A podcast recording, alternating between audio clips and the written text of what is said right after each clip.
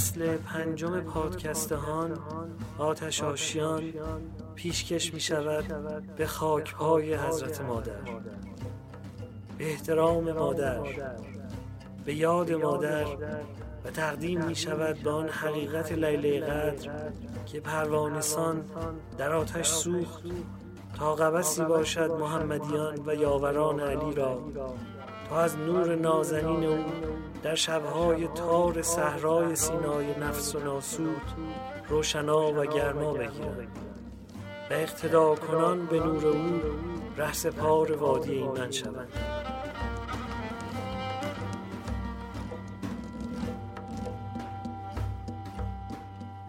در فصل پنجم نوزده شب هیئت هان در کنارتان خواهد 19 تا 21 جمادی الثانی به مناسبت میلاد مسعود صدیقه طاهره سلام الله علیها توفیق داریم از حضرت مادر بگیم و مشام جان رو ارتسای کنیم. 29 جمادی الثانی سالگشت درگذشت عموی بزرگوار امام عصر علیه السلام جناب سید محمده و به شرافت اون عالی قدر واپسین شب فصل پنجم هان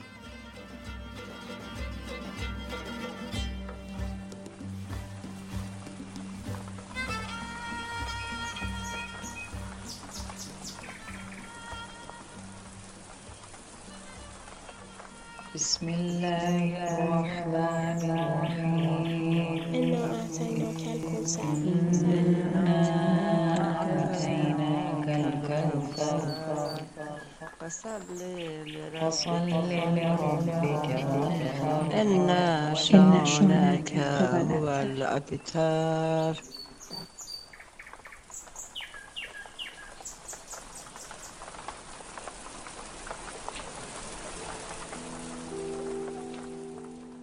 مادر روزای دوشنبه اینطور دعا می‌کرد.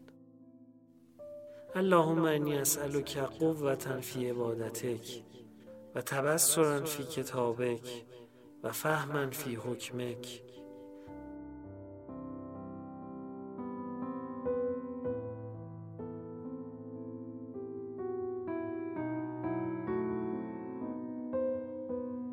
علوم و ریاضی و فیزیک و شیمی و اگه عاشقم نباشیم زورکی پاس می‌کنیم. یه چیزایی باید دوست داشتنی باشن تا بشه درسشو خون یا تو امتحانش موفق شد.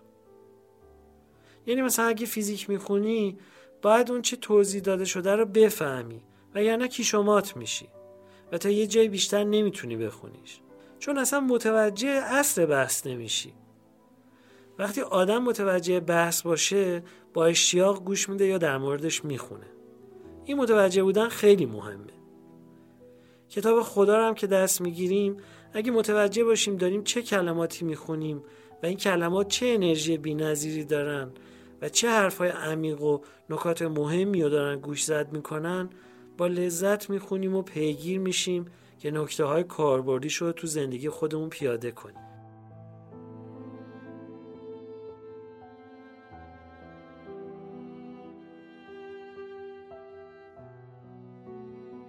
اما اگه متوجه نباشیم و اون دقت لازم جیم شده باشه و رفته باشه ما صرفا کلماتی رو می‌بینیم که ا او داره که تو قرارتش هم تازه لنگ می‌زنیم. چه برسه به فهمیدنش.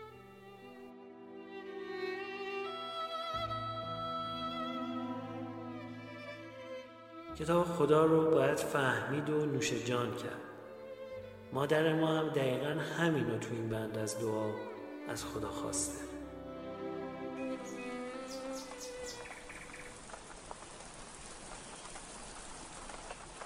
بسم الله الرحمن الرحيم. إنا أعطيناك الكوثر. إنا أعطيناك الكوثر. فصل لربك وانحر إن شانك هو الأبتر.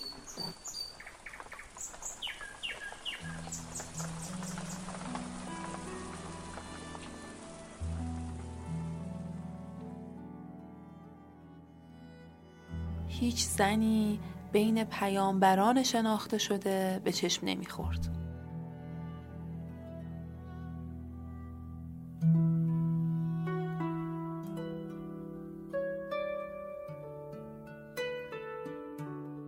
شاید بین هزاران پیامبری که اطلاعی از نام و نشونشون نداریم البته زنهایی هم به پیامبری برگزیده شده باشند.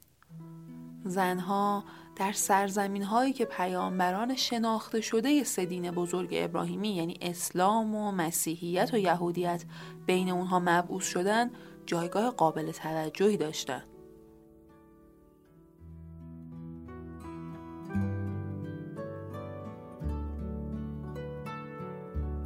مثلا چند تا زن توی این مناطق به مقام سلطنت و حکومت رسیدن. که قرآن به ملکه سبا در یمن اشاره کرده. یا مثلا زنوبیا یا همون زینب که حاکم پالمیرا بوده. پالمیرا بخشی از سوریه کنونی هست و زینب قرن سوم میلادی حاکم اونجا بوده. پس زنها در قرون قبل از ظهور اسلام نقش پررنگی در سرزمین های عربی ایفا می کردن. اما خب این همه ماجرا نبوده طبیعتا. گزارش های معتبر قرآنی نشون میده که دنیای مرد سالار اون زمان یه وقتایی ستم های عجیب و غریبی در حق زنها و دخترها می‌کرده. آیه های 8 و 9 سوره تکویر نشون میده که بعضی از دخترها رو زنده به گور می‌کردن.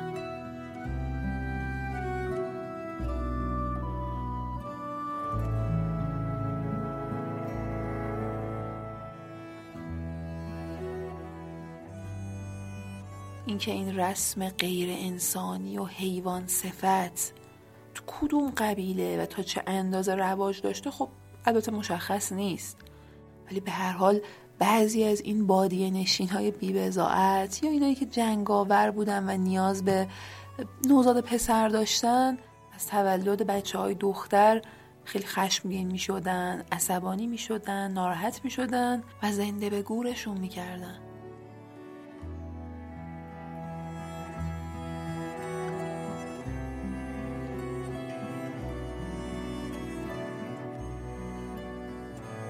البته بعضی هم به تصریح آیه های 151 انعام و 31 اسراء از شدت فقر حتی نوزادای پسر خودشون رو هم میکشتن. بعضی آیه های دیگه قرآن مثل آیه 57 سوره نحل یا آیه 149 سوره صافات نشون میدن که بت پرستای شبه جزیره عربی جنسیت زنانهی برای فرزندان خدا و فرشته ها هم قائل بودن. که همین باور نشون نوعی باور به قداست مذهبی برای جنس زن در بین اونها هم بوده.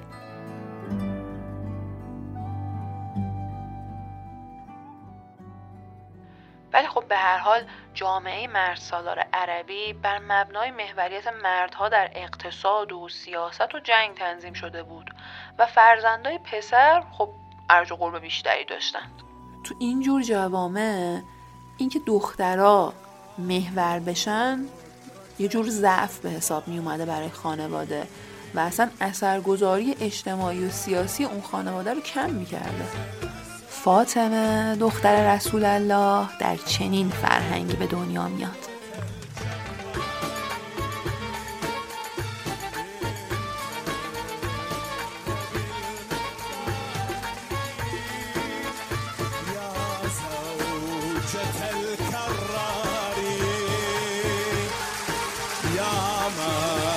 مركز الأسرار يا قدرة الجبار. يا قدرة بنت النبي المختار يا زوجة الكرار. بنت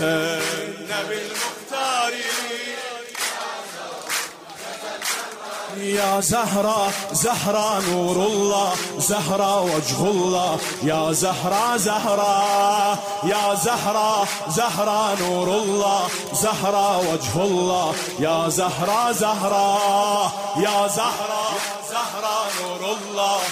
وجه الله. العرش بالزهرة اتقت العرش بالزهرة اتقت وعالم الإمكان انوجد وعالم الإمكان انوجد العرش بالزهرة اتقت. اتقد وعالم الإمكان انوجد بالبشرى قادمة للحق عاصمة ولدت فاطمة فاطمة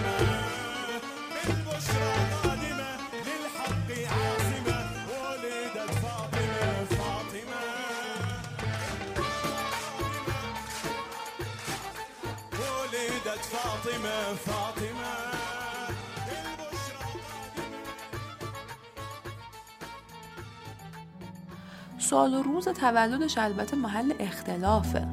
ولی خب به نظر می‌رسه یه مقدار قبل از بعثت یا اوایل پیامبری رسول خدا. یعنی وقتی که هنوز تنش جدی بین پیامبر با مشرکان مکه شروع نشده بود.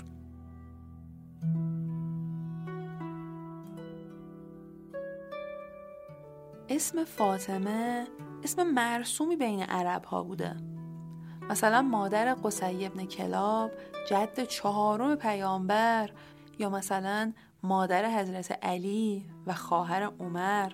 همه اینا اسمشون فاطمه بوده. فاطمه بنت اسد همسر ابو طالب و مادر علی ابن ابی طالب نقش مهمی در تربیت پیامبر داشت. و خب یه مادر مهربون بوده در تربیت برادرزاده همسرش.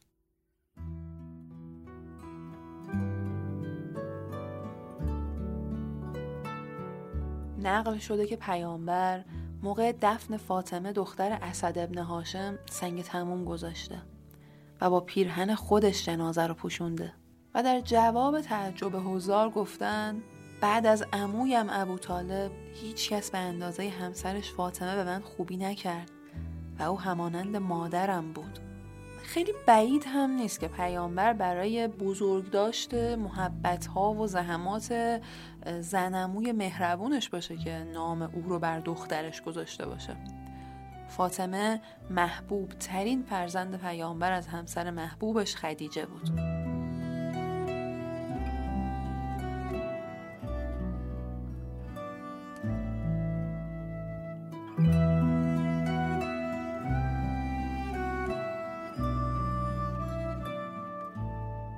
بعضی از محققا میگن پیامبر از خدیجه به جز فاطمه دختر دیگه ای نداشته و فقط دو تا پسر به نامهای قاسم و عبدالله از او به دنیا اومدن که خب هر دو از کودکی هم از دنیا رفتن.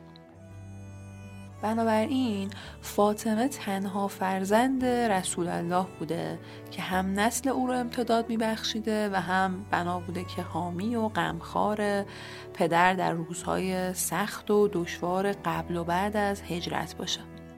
همه این ویژگی ها باعث شکلگیری یه رابطه عاطفی قوی بین این پدر و دختر شده بود. پیامبر به گواه گزارش های متعدد تاریخی و قرآنی خیلی آدم عاطفی و مهربون و نرم خوی بوده و اصلا از ابراز احساسات شدید ابایی نداشته. حالا فکرشو بکنید. تو جامعه خشن و جنگ محور اون موقع احساساتی بودن برای مرد طبیعتا نقطه منفی محسوب می شده ولی پیامبر معتقد بود کسی که مهربونی نکنه و احساسات انسانی خودشو بروز نده مورد مهربونی دیگران هم قرار نمی‌گیره. چنین بابای مهربونی طبیعی بوده که رابطه عاطفی پررنگی با دخترش برقرار کنه و به هر بهونه‌ای این ارتباط عاطفی رو بخواد عمیق‌تر کنه و بروز بده. علاوه بر این گزارش های تاریخی نشون میدن که بین فاطمه و مادرش خدیجه هم از همون کودکی رابطه عاطفی خیلی خیلی قوی برقرار بوده. بعد از تولد فاطمه روزای سخت و دشوار پیامبر و خدیجه سختتر و پرتنشتر شد. و مأموریت الهی پیامبر موقعیت و امنیت اجتماعی او رو به مخاطره انداخت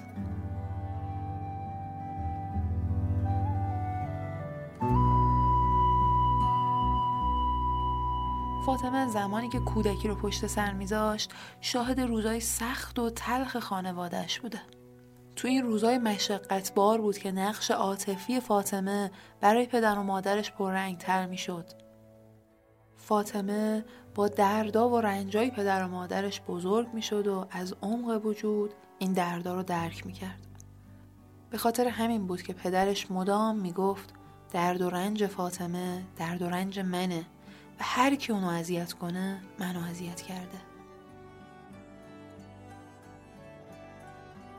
رنج حلقه وصل پدر و دختر شده بود مشرکا پیامبر رو وقت نماز هم آزار می‌دادن و شکنبه حیوانها رو بر سرش میریختن برای اینکه تحقیرش کنن و مسخرش کنن. و فاطمه دختر بچه ای بود که به دفاع از پدرش بلند می‌شد و این شکنبه رو از روی سر و صورت پدرش بر می داشت و سر مشرکا فریاد می‌زد. اون از بچگی دفاع از پدر و دفاع از پیامبر و پیامهای او رو تمرین می‌کرد و ایمانش رو به رخ جاهلای مغرض و قدرتمند می‌کشید.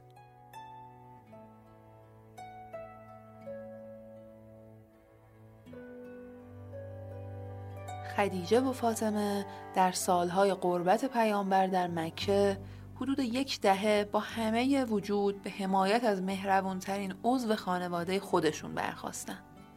و سالهای پر استرابی رو تجربه کردم.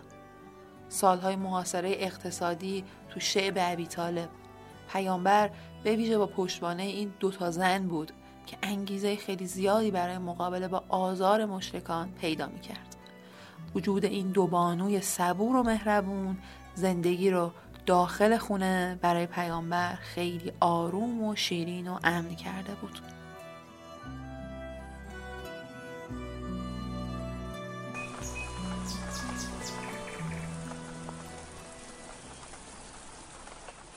بسم الله الرحمن الرحيم.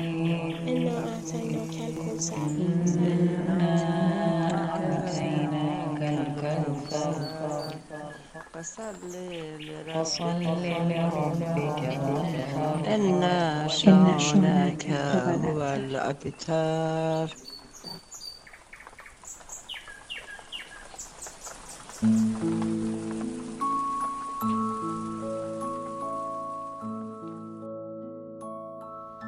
سلام به روی ماه تک تکتون بچه ها حالتون چطوره؟ ایشالله که همتون خوب خوب باشین آماده اید امشب ادامه قصه رو با هم گوش کنیم بچه ها؟ خب حسن و حسین هر دو سخت مریض بودن و حسابی تب داشتن فاطمه با دستمال مرتوبی پیشونی اونها رو مرتوب می‌کرد فرشته آبی هم کمکش می‌کرد. فرشته نگاهی به فاطمه کرد و گفت تو هم به اندازه پسرات بیماری. خبر مریضی اونها به رسول خدا رسید. سریع خودشو به اونجا رسوند و به فاطمه گفت برای شفای این دو نور دیده نظری کنین. فاطمم گفت نظر می‌کنم. اگه پسرام شفا پیدا کنن سه روز روزه بگیرم. علی هم گفت من هم سه روز روزه می‌گیرم. حسن و حسین تبدار هم گفتن ما هم سه روز روزه می‌گیریم.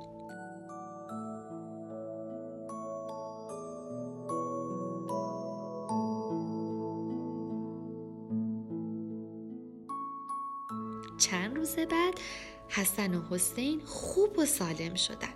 موقع انجام دادن نظر بود. هر چهار نفر روزه بودن و برای افتار فقط چهار تا نون جو داشتن. صدای از اون که اومد تا خواستن افتار کنن صدای در اومد. فقیری در خونه بود و گفت سلام ای خاندان رسول خدا فقیرم. از آن چه می‌خورین؟ به منم بدین. فاطمه نونشو برداشت. علی و بچه ها هم نونشون رو به مادر دادن تا به فقیر بده.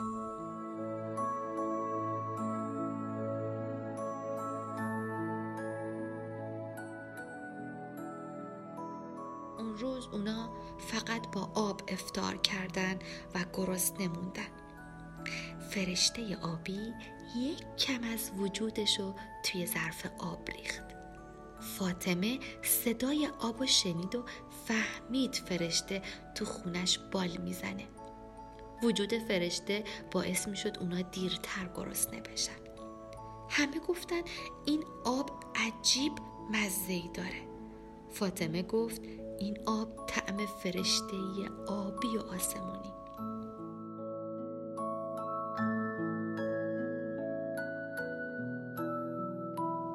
شب دوم تا اومدن افتار کنن دوباره صدای در اومد. این دفعه بچه یتیم بود. می‌گفت مادر و پدر ندارم. هیچ کس رو ندارم. گرسنم بازم همه نوناشون رو به یتیم دادن و با آب افتار کردن و گرسنه موندن بازم فرشته تو سفره بود. رضایت خدا بود. تو سومین روز افتار اسیری در خونه رو زد و گفت گرسنس و چهار نون رو به اون دادن. هر چهار روزه دار حسابی ضعیف و ناتوان شده بودن. بچه ها دلتنگ پدر بزرگ بودن. علی اونا رو برد تا شاید گرسنگی یادشون بره. فاطمه و زینب و ام کلسوم خونه موندن. فاطمه به دعا و نماز وایساد وقتی علی ماجرا رو برای رسول خدا تعریف کرد و رسول خدا چهره های رنگ پریده بچه ها رو دید به گریه افتاد. تو همین هنگام جبرئیل به رسول خدا نازل شد و گفت که از طرف خدا هدیه ای داره. گفت که اومده به رسول خدا و خونوادش مژده بده و کلام خدا رو برای رسول خدا گفت. خوبای این جهان در اون جهان از ظرف از چشمه های بهشتی می نوشن چشمه هایی که فقط برای بنده های خاص خدا می جوشه اونهایی که به نظر خودشون وفا می کنن و از روز قیامت می ترسن و غذای خودشونو با اینکه گرسنه هستن به فقیر و یتیم و اسیر می بخشن و فقط این کار رو برای خدا انجام میدن و انتظار پاداش و جایزه ندارن. پس خدا اونا رو از شر روز قیامت امن نگه میداره و شادی بهشون میده و پاداش صبوری و بخشششون رو در بهشت بهشون میده.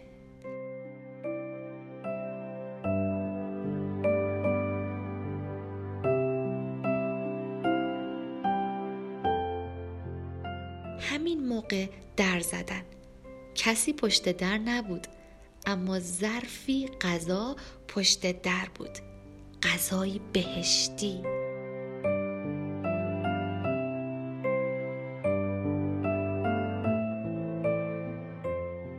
افراد قبیله خزائم مسلمون بودن و هم پیمان رسول خدا. اونا دیگه از طرفدارای قریش نبودن برای همین اگه ظلمی بهشون می‌شد مسلمونا باید از اونها دفاع می‌کردن. یه روز افرادی از قبیله بنی بک به قبیله خزائه شبونه حمله کرد و می‌خواستن انتقام مسلمون شدنشون رو از اونها بگیرن. تو قبیله بینشون جنگ و خونریزی شد. رسول خدا به یارانش گفت نباید برادرامون رو تنها بذاریم. نگران شدن. می‌دونستن که اگه سپاه اسلام به مکه حمله کنه اونا نمی‌تونن مقابله کنن. و حتما شکست می‌خورن. بزرگای قریش از ابو سفیان خواستن هر جوری شده جلوی سپاه اسلام رو بگیره. اون که همیشه زیرکان ترین تصمیما رو می‌گرفت با اون همه پول و شرافت چاره ای نداشت جز اینکه پیش رسول خدا بره و از اون عذر خواهی کنه. ابو سفیان به مدینه رفت. اول پیش ابو بکر رفت بعد عمر حتی پیش علی و فاطمه رفت تا بهش پناه بدن. ولی همه گفتن بدون امر رسول خدا حرفی نمی‌زنن. فاطمه گفت رسول خدا هر کس رو که امان بده من هم امانش میدم. ابو سفیان رو به علی کرد و گفت من نیازمند یاری و کمک تو هستم. منو ناامید نکن. پیش پیامبر از من شفاعت کن. علی گفت رسول خدا اونقدر تو تصمیمش محکمه که ما اجازه حرف زدن و دخالت به خودمون نمیدیم. ابو سفیان احساس می‌کرد توی بنبست گیر کرده. هیچ وقت انقدر تحقیر نشده بود. یه بار دیگه به علی پناه برد و گفت ای علی من تو شرایط خیلی سختی گیر افتادم. نمی‌دونم چی کار کنم. یه راه حلی به من نشون بده. علی گفت به خدا قسم که راه حلی ندارم. با این همه تو بزرگ قبیلت هستی. بین مردم مدینه برو و به مسجد پیامبر برو. درخواست خودتو بگو و به شهرت برگرد. ابو سفیان همین کارم کرد. باورش نمی‌شد که هیچکس بهش توجه نمی‌کنه. این بیاعتنایی براش خیلی سخت بود. بین مردم وایستاد و گفت ای مردم منم ابو سفیان دنبال کسی میگردم بین شما که پناه هم بده. اینو گفت و سوار شطورش شد و به سمت مکه برگشت. اما غرورش اونجا جا گذاشته بود.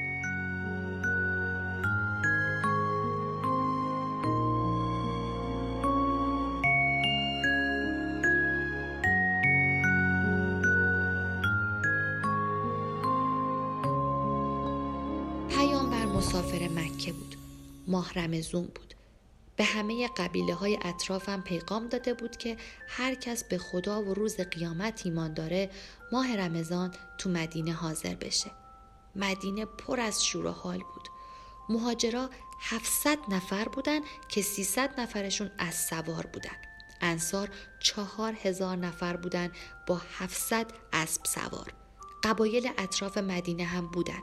یکی با 800 جنگجو یکی با هزار مرد جنگی یکی با 100 اسب یکی با 50 تا اسب.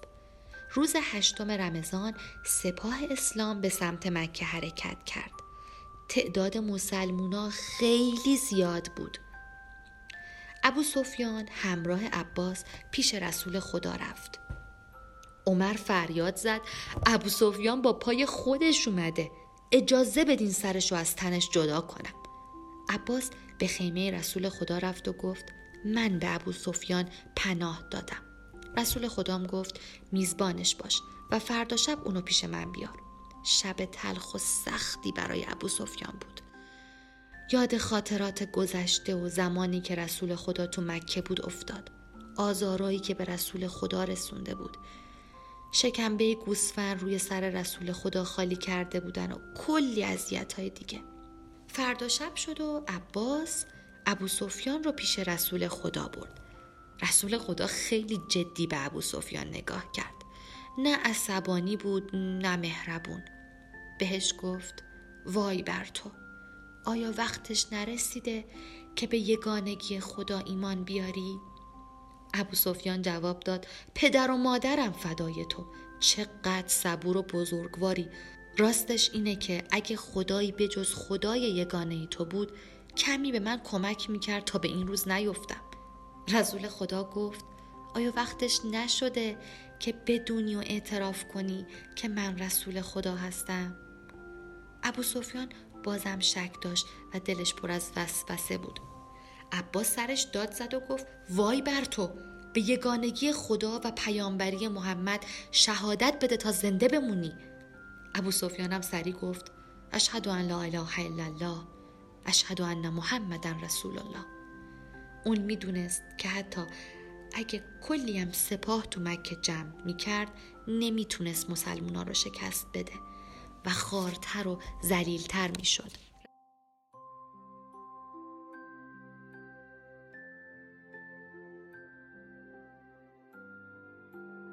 رسول خدا گفت امروز روز مهر ورزیدنه امروز خداوند قریش رو عزیز می‌کنه. امروز ابو سفیان و هر کس که به خانش بره در پناهه. هر کس به مسجد الحرام پناه ببره در امانه.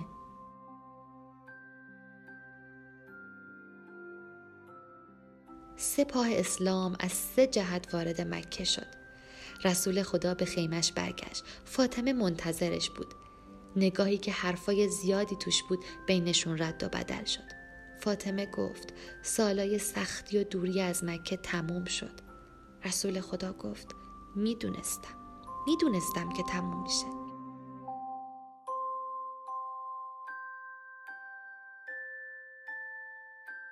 رسول خدا می‌خواست خودشو آماده ورود به مسجد الحرام کنه و می‌خواست که فاطمه در کنارش باشه. رسول خدا زره پوشید. کلاه خود به سر گذاشت و سوار شطور شد. مردم برای دیدن رسول خدا صف بسته بودند رسول خدا از بین شور و شوق مردم به سمت کعبه رفت و وارد مسجد الحرام شد. اون چیزی که بعد از این اتفاق افتاد چیزی نبود جز شکستن بتها و شستن کعبه و صدای الله اکبر. بلال بالای کعبه رفت و از اون گفت رسول خدا کلید کعبه رو به بلال داد و گفت شما همه فرزندان آدم هستین. آدم هم از خاک بود. عزیزترینتون پیش خدا کسیه که با تقواتر باشه.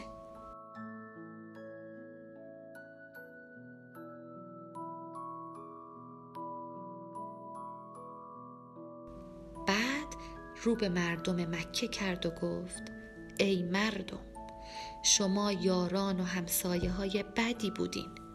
شما به من نسبت دروغ دادین و از مکه بیرونم کردین. منو ذلیل و خار کردین. به اینم راضی نشدین و دنبالم به سرزمینای دیگه اومدین و با من جنگ کردین. اما اما برین شما رو آزاد کردم. مردم مکه که دیگه از زندگی خودشون ناامید شده بودن با شنیدن این حرفا جونی دوباره گرفتن. خوشحال شدن مسلمون شدن و با رسول خدا بیعت کردن.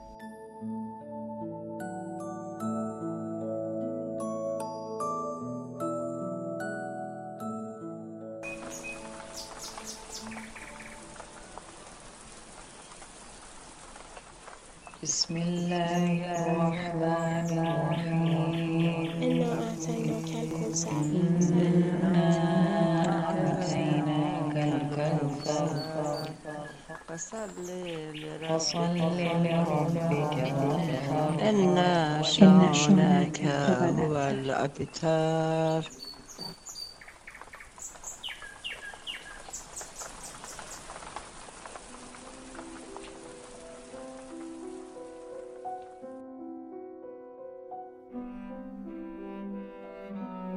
پادکست هان دستاورد گروه پادکست های همیشه در میانه. و تلاش می‌کنه هیئتی شنیداری باشه با جانمایی در تقویم معرفتی دوستداران علی و آل علی علیهم السلام.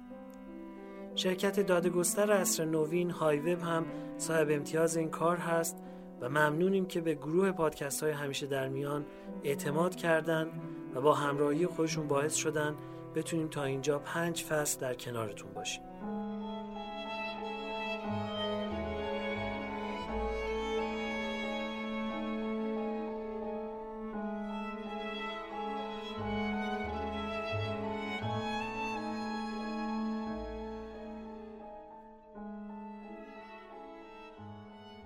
اونچه که در دیباچه برنامه شنیدید نفس یا نفس بود که بخشی از سماع طریقت بکتاشیه عثمانیه. بکتاشیه محبوب ترین و مردمی ترین طریقت های تصوف در عثمانی بودن که ارادت و تمایلشون به اهل بیت علیهم السلام زبانزد خاص و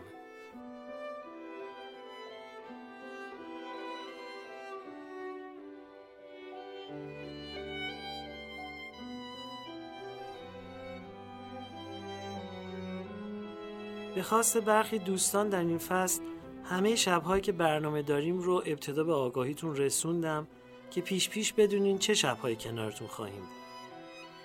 متنی که راجع به دعاهای حضرت مادر خونده شد توسط خانم سید زهرا برقی نوشته شده بود. نقل قصه بر پایه کتاب تو از بهشت آمده ای نویسنده محترم سرکار خانم فریبا کلهور توسط خانم شایسته شیخ انجام شد. و من محمد حسین بنکدار تهرانی میزبان شما تو این پادکست هستم.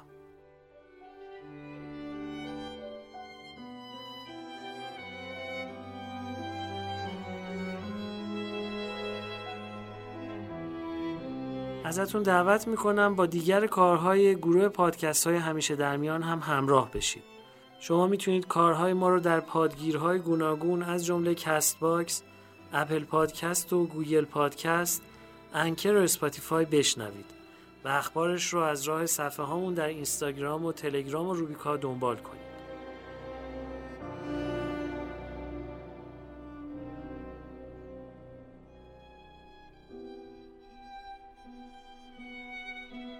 گجستگان فلسطین سپس اسرائیل ما توی این پادکست به ماجرای مناقشه میون فلسطینی ها و اسرائیلیا می‌پردازیم.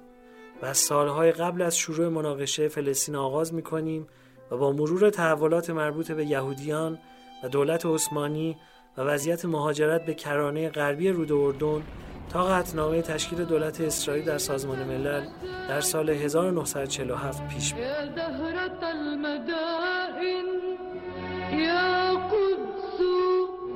يا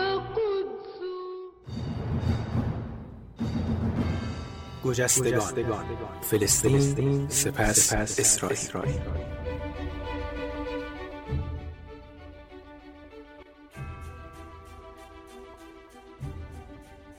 سلام به دوستان. من سیاوش فلاحپور دلبسته و پیگیر مسائل خاورمیانه هستم که به خواستاری گروه که بدونید کل ماجرای آلفرد دریفوس بعدا تغییر کرد و مشخص شد اسنادی که بر مبنای محاکمه انجام شده بوده ساختگی بودن ولی خب پنج سال بعد از دادگاه این افشاگری تاثیر چندانی نداشت. پادکست زنان که رسانه هست برای زنان و بنا داره به جای اینکه درباره زنان حرف بزنه با اونها حرف بزنه. و همه گفته‌هاش از راه شنیدنه و تلاش می‌کنه به جامعه بگه مسئله زنان فقط مسئله زنان نیست. مسئله همه ماست. زنها نیمی از جهانند. و مسئله زنها مسئله همه جهانه. زن بودن نباید ابزار باجگیری باشه نه باجخواهی در هیچ حوزه‌ای نه عاطفی نه سیاسی و نه اجتماعی و حقوقی و فقهی.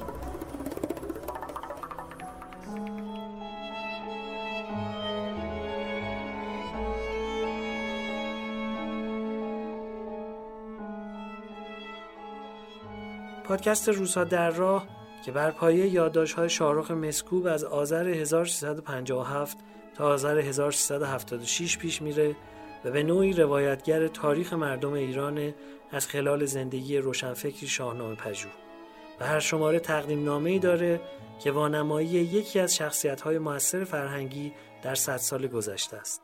روزها در راه یک هفته در میون منتشر میشه.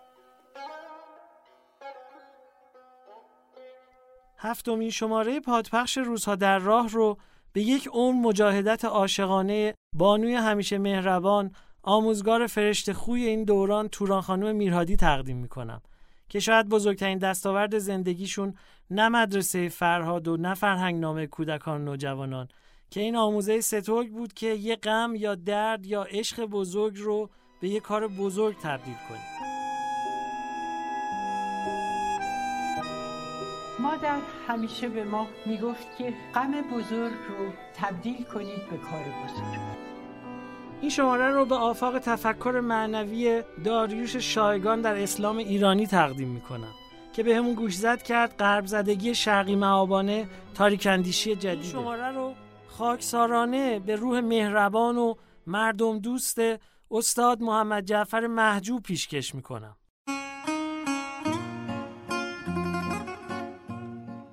از جمله اساتید برجسته زبان و ادب فارسی بود.